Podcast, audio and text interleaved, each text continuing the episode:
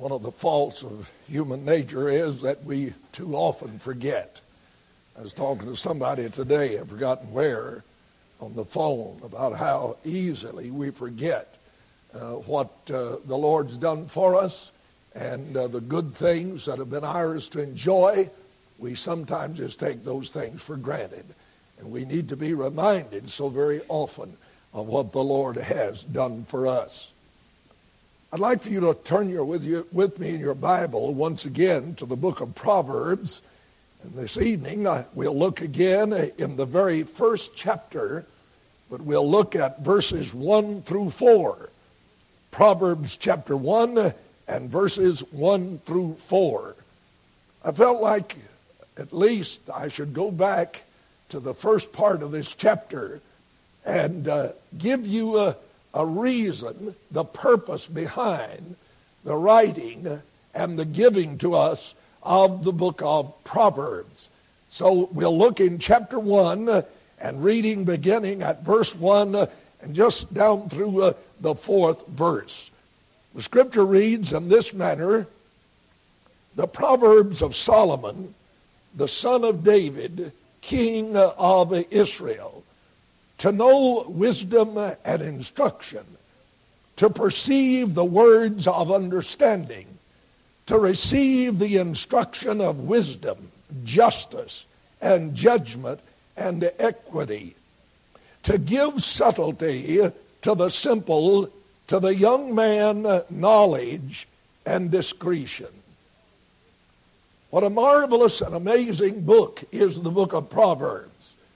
But this book is no exception to the rule that liberal and modernistic theologians have tried to do to other books in the Bible. They have often tried to discredit the authorship or at least the penman of some particular book. But I do not think if you are a Bible believer, there would be any question as to the fact that Solomon is the penman of the majority of these proverbs. Now, you can take that with, uh, with one exception, and that is uh, where there is an exception clearly indicated that it is the proverb or the saying of someone else. We are told by some that Hezekiah undoubtedly penned in some of the, the, the proverbs that are here. But three times over, the, the book of Proverbs indicates Solomon as the penman of this particular book.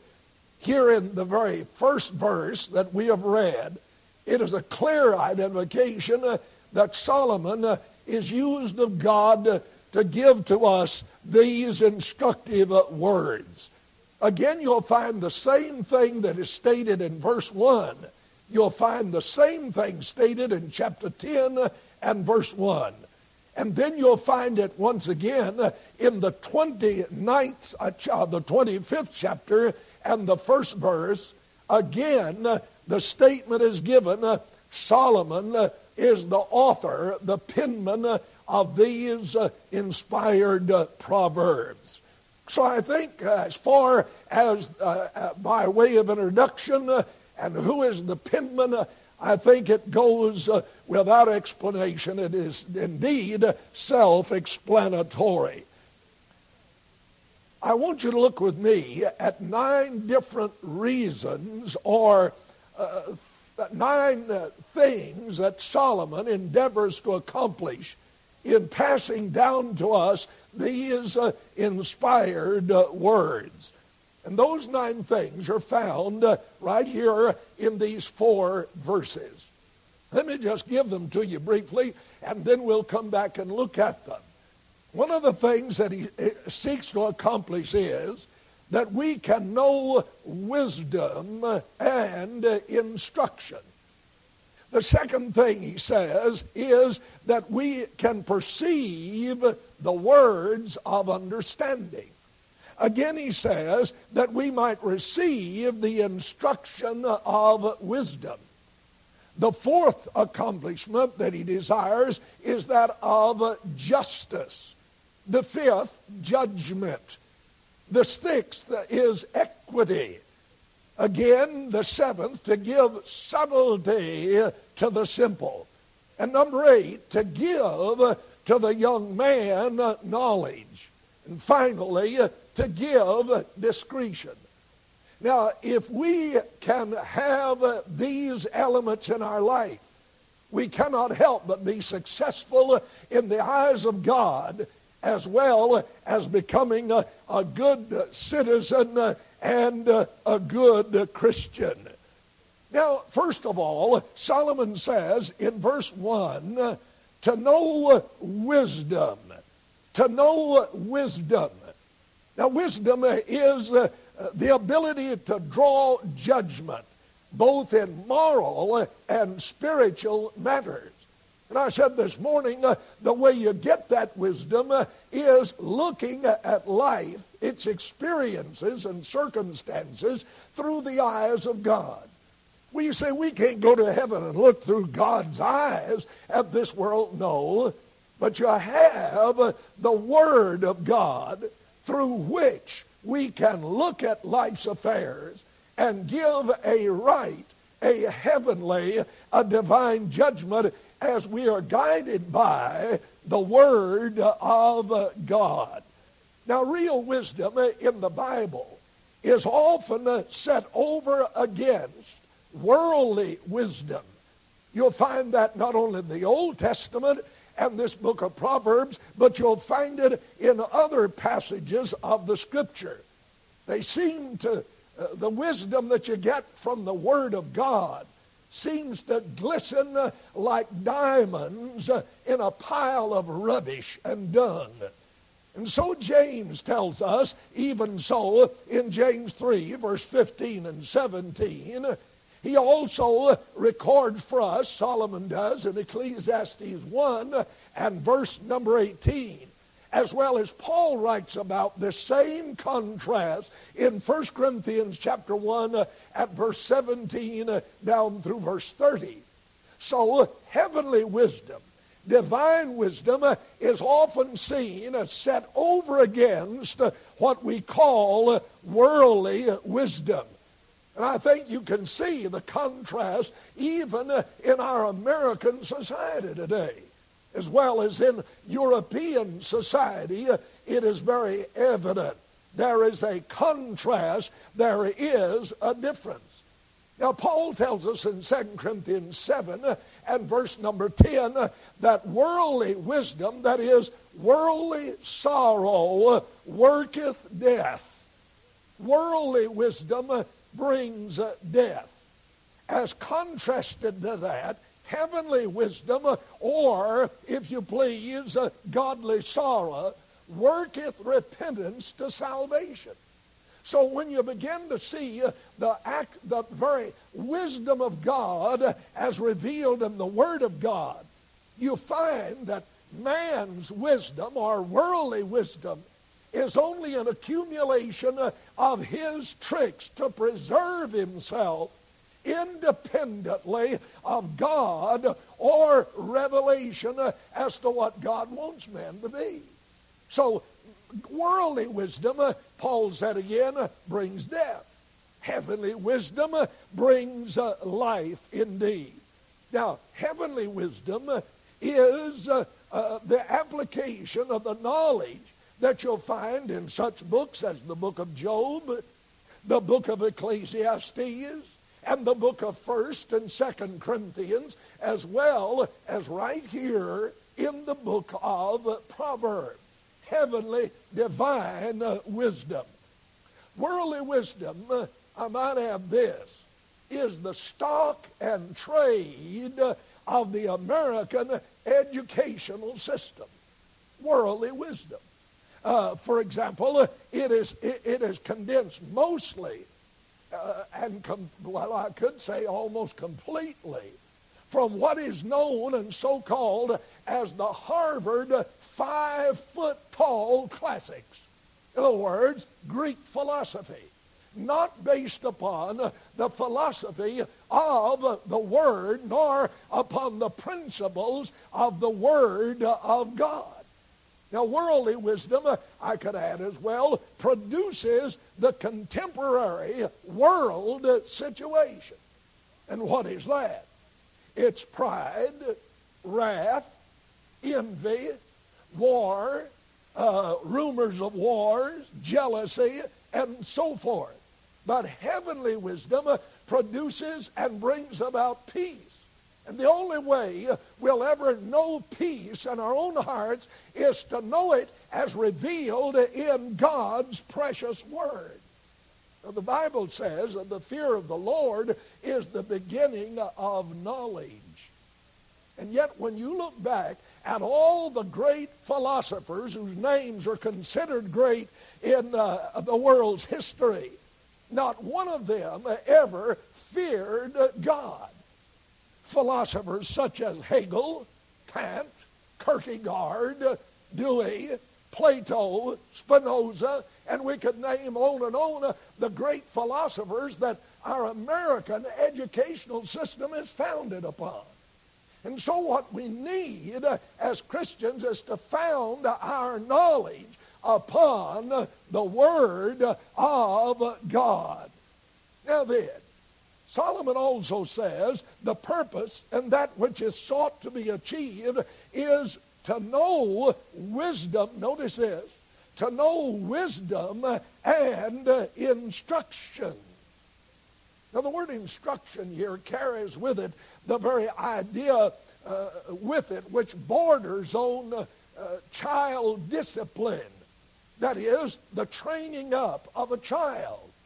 And so Solomon uh, is going to is going to instruct even how we're to deal with members of the family and especially children, the training of a child by chastening and discipline so that that child can grasp the truth and the reality of the subject that God deals with in his word.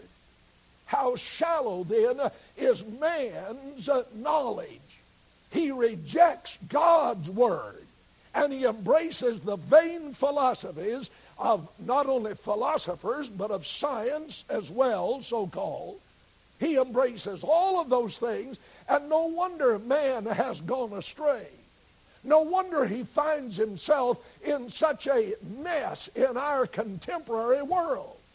When God is, is rejected, when the Bible is rejected, when God's commandments are rejected, it is little wonder to me that we're not in a bigger mess than we already are in.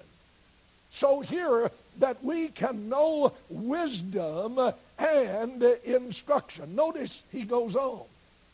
To perceive the words of understanding. Now this simply means the ability to grasp the words of the scriptures that, with which the Holy Spirit teaches us. In other words, instruction, understanding, that ability to get hold of what God is saying. Now, some of the modern liberal theologians, they read the Bible and they never get out of it what the Lord's saying at all. They come up with some harebrained idea instead of just taking God at His word. When will we ever learn to do that? To just simply, when we hear God saying it in His Word, we believe that, we embrace that, we put that into practice. But you know, man in his pride and arrogance has always known better than God. He knows better how to run this world. He knows better how to run his family. He knows better how to operate his community. He always knows better how to run his church. Instead of just taking God at His Word, we go along following the vain teaching and the empty teachings of man, and we find ourselves in a great big mess.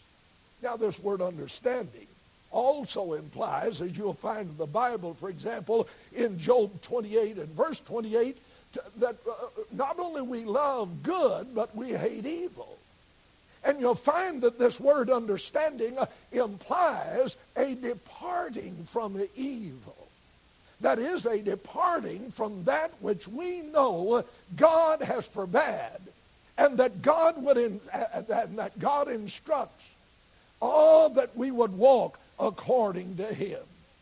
I think it's not at all surprising that 20th century scientists and 20th century or 21st century educators manifest less true understanding of world, of world problems, perhaps more than any group since Pope Urban back in the 10th century. I think we indeed have, have shown that we just are not going to abide by what our Lord says. Now then, this understanding, the word understanding, considered by a lot of modern folks as being, uh, well, what shall I say, archaic. Uh, I mean, it's just out of date. So they come up with some better words than the Bible has. They don't like words like sin. The world doesn't like words like hell or death or judgment or the word wicked or the word lost or even the word saved. Isn't it odd how even modern day preachers steer away from these old Bible terms, which I'll guarantee you, when I heard it as a boy, I got under some old time conviction.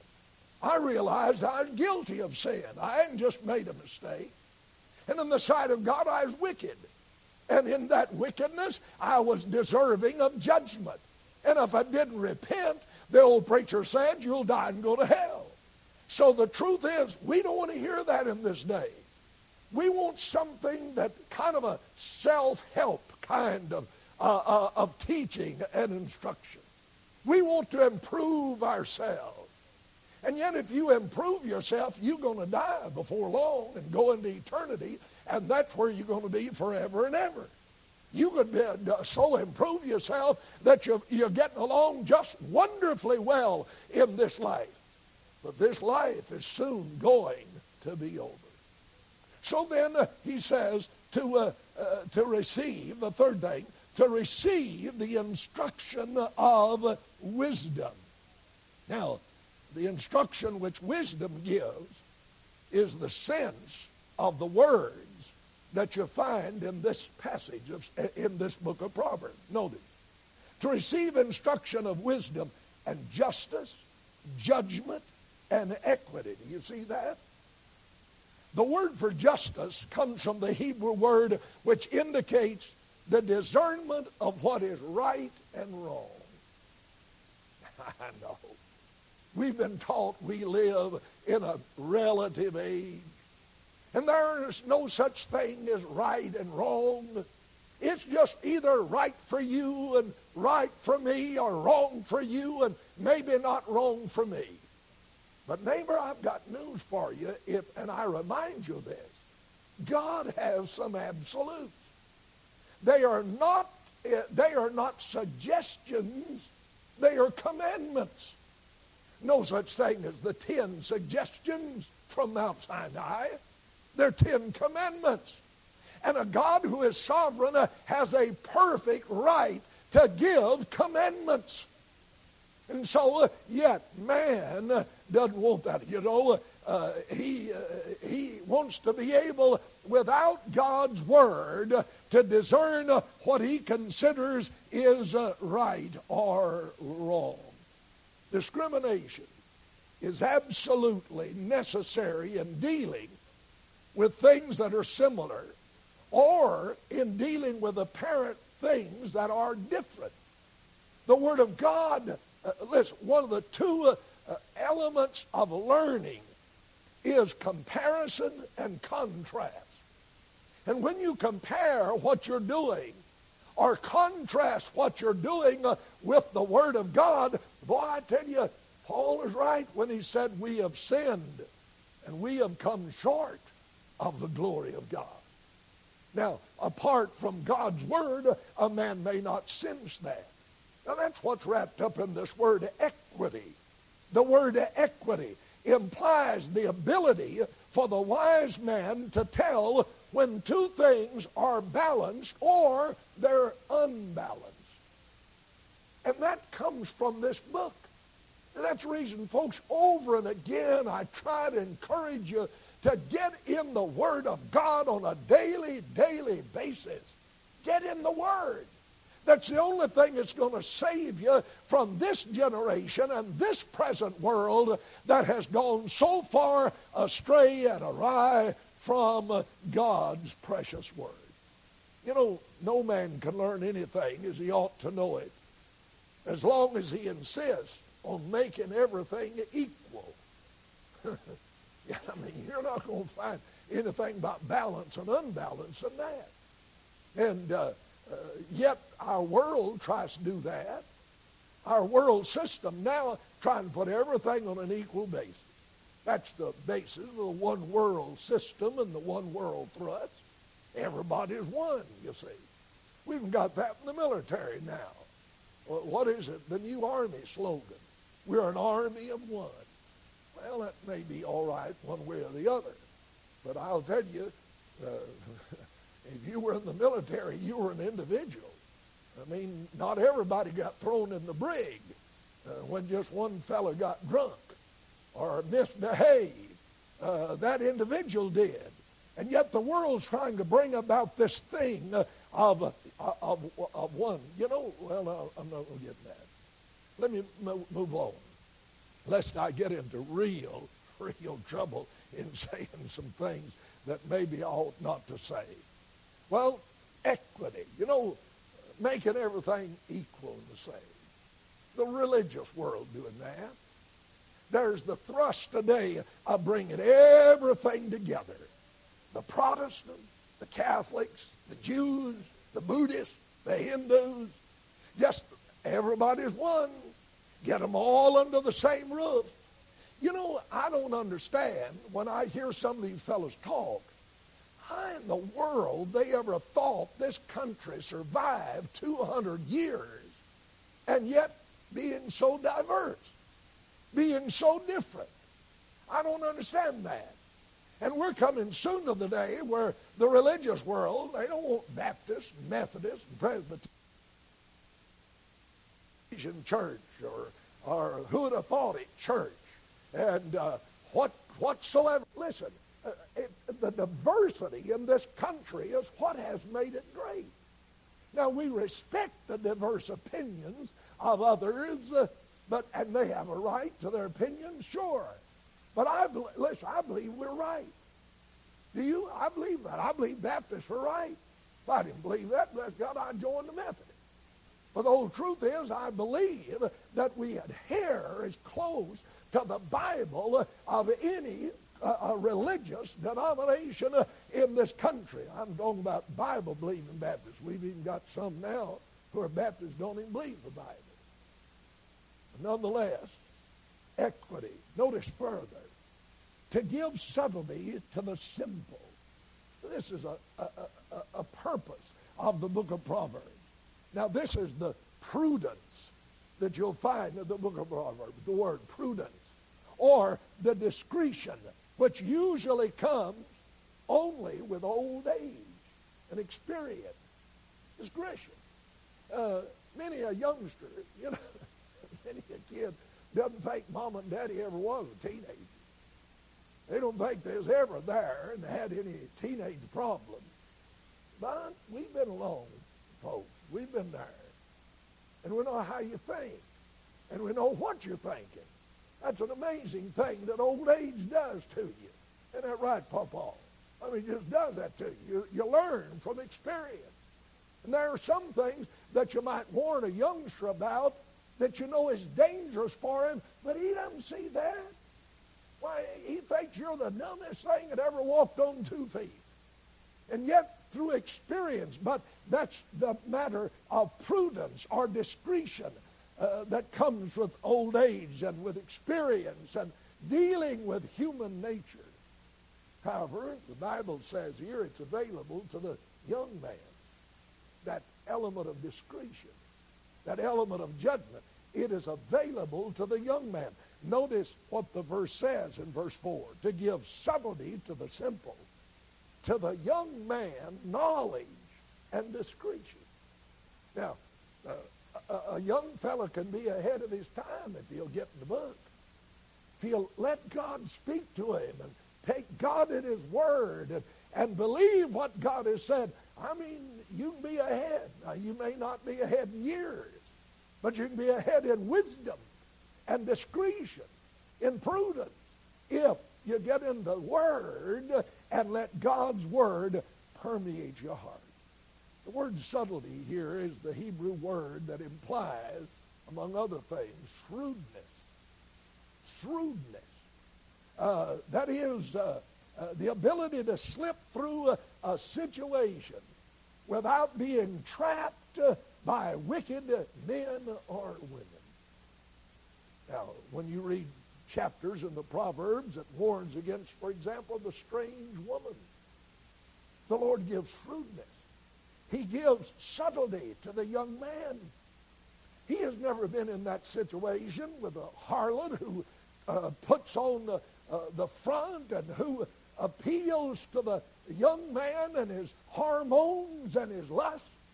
He hadn't been through that. But God's Word tells us what ought to be done, how to avoid that very situation uh, and that very tragedy in life.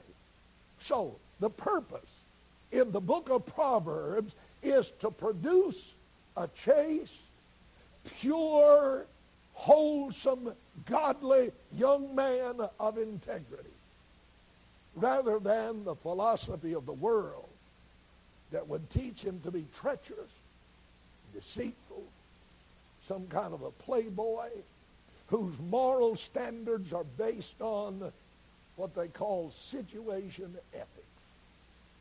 And that's just simply saying situation ethics is whatever the situation demands.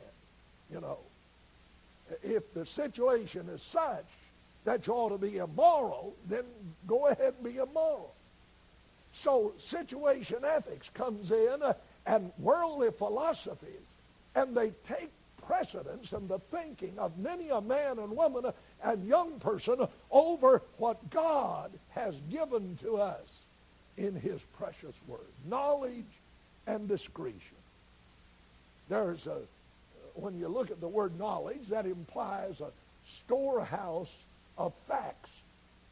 But the word discretion has with it the idea of knowing what to do with those facts after you get them. And a lot of folks who have facts, but they don't have this element of discretion. And uh, yet God's Word will give you what to do uh, and how to do uh, when you gain such knowledge. Knowledge without discretion is like horsepower without any control. It's like jet propulsion uh, without any stabilization. It is like heat without light. And I could add, it's like religion without salvation. Discretion. God's word gives that. Oh, listen, I had religion a long time before I got before I was saved. And some of you are in the same boat. You had religion, but yet God's word gives discretion. And I begun to understand when I heard God's word, the testimony of God, born again people. God helped me to understand through his word that I was a sinner on my road to destruction.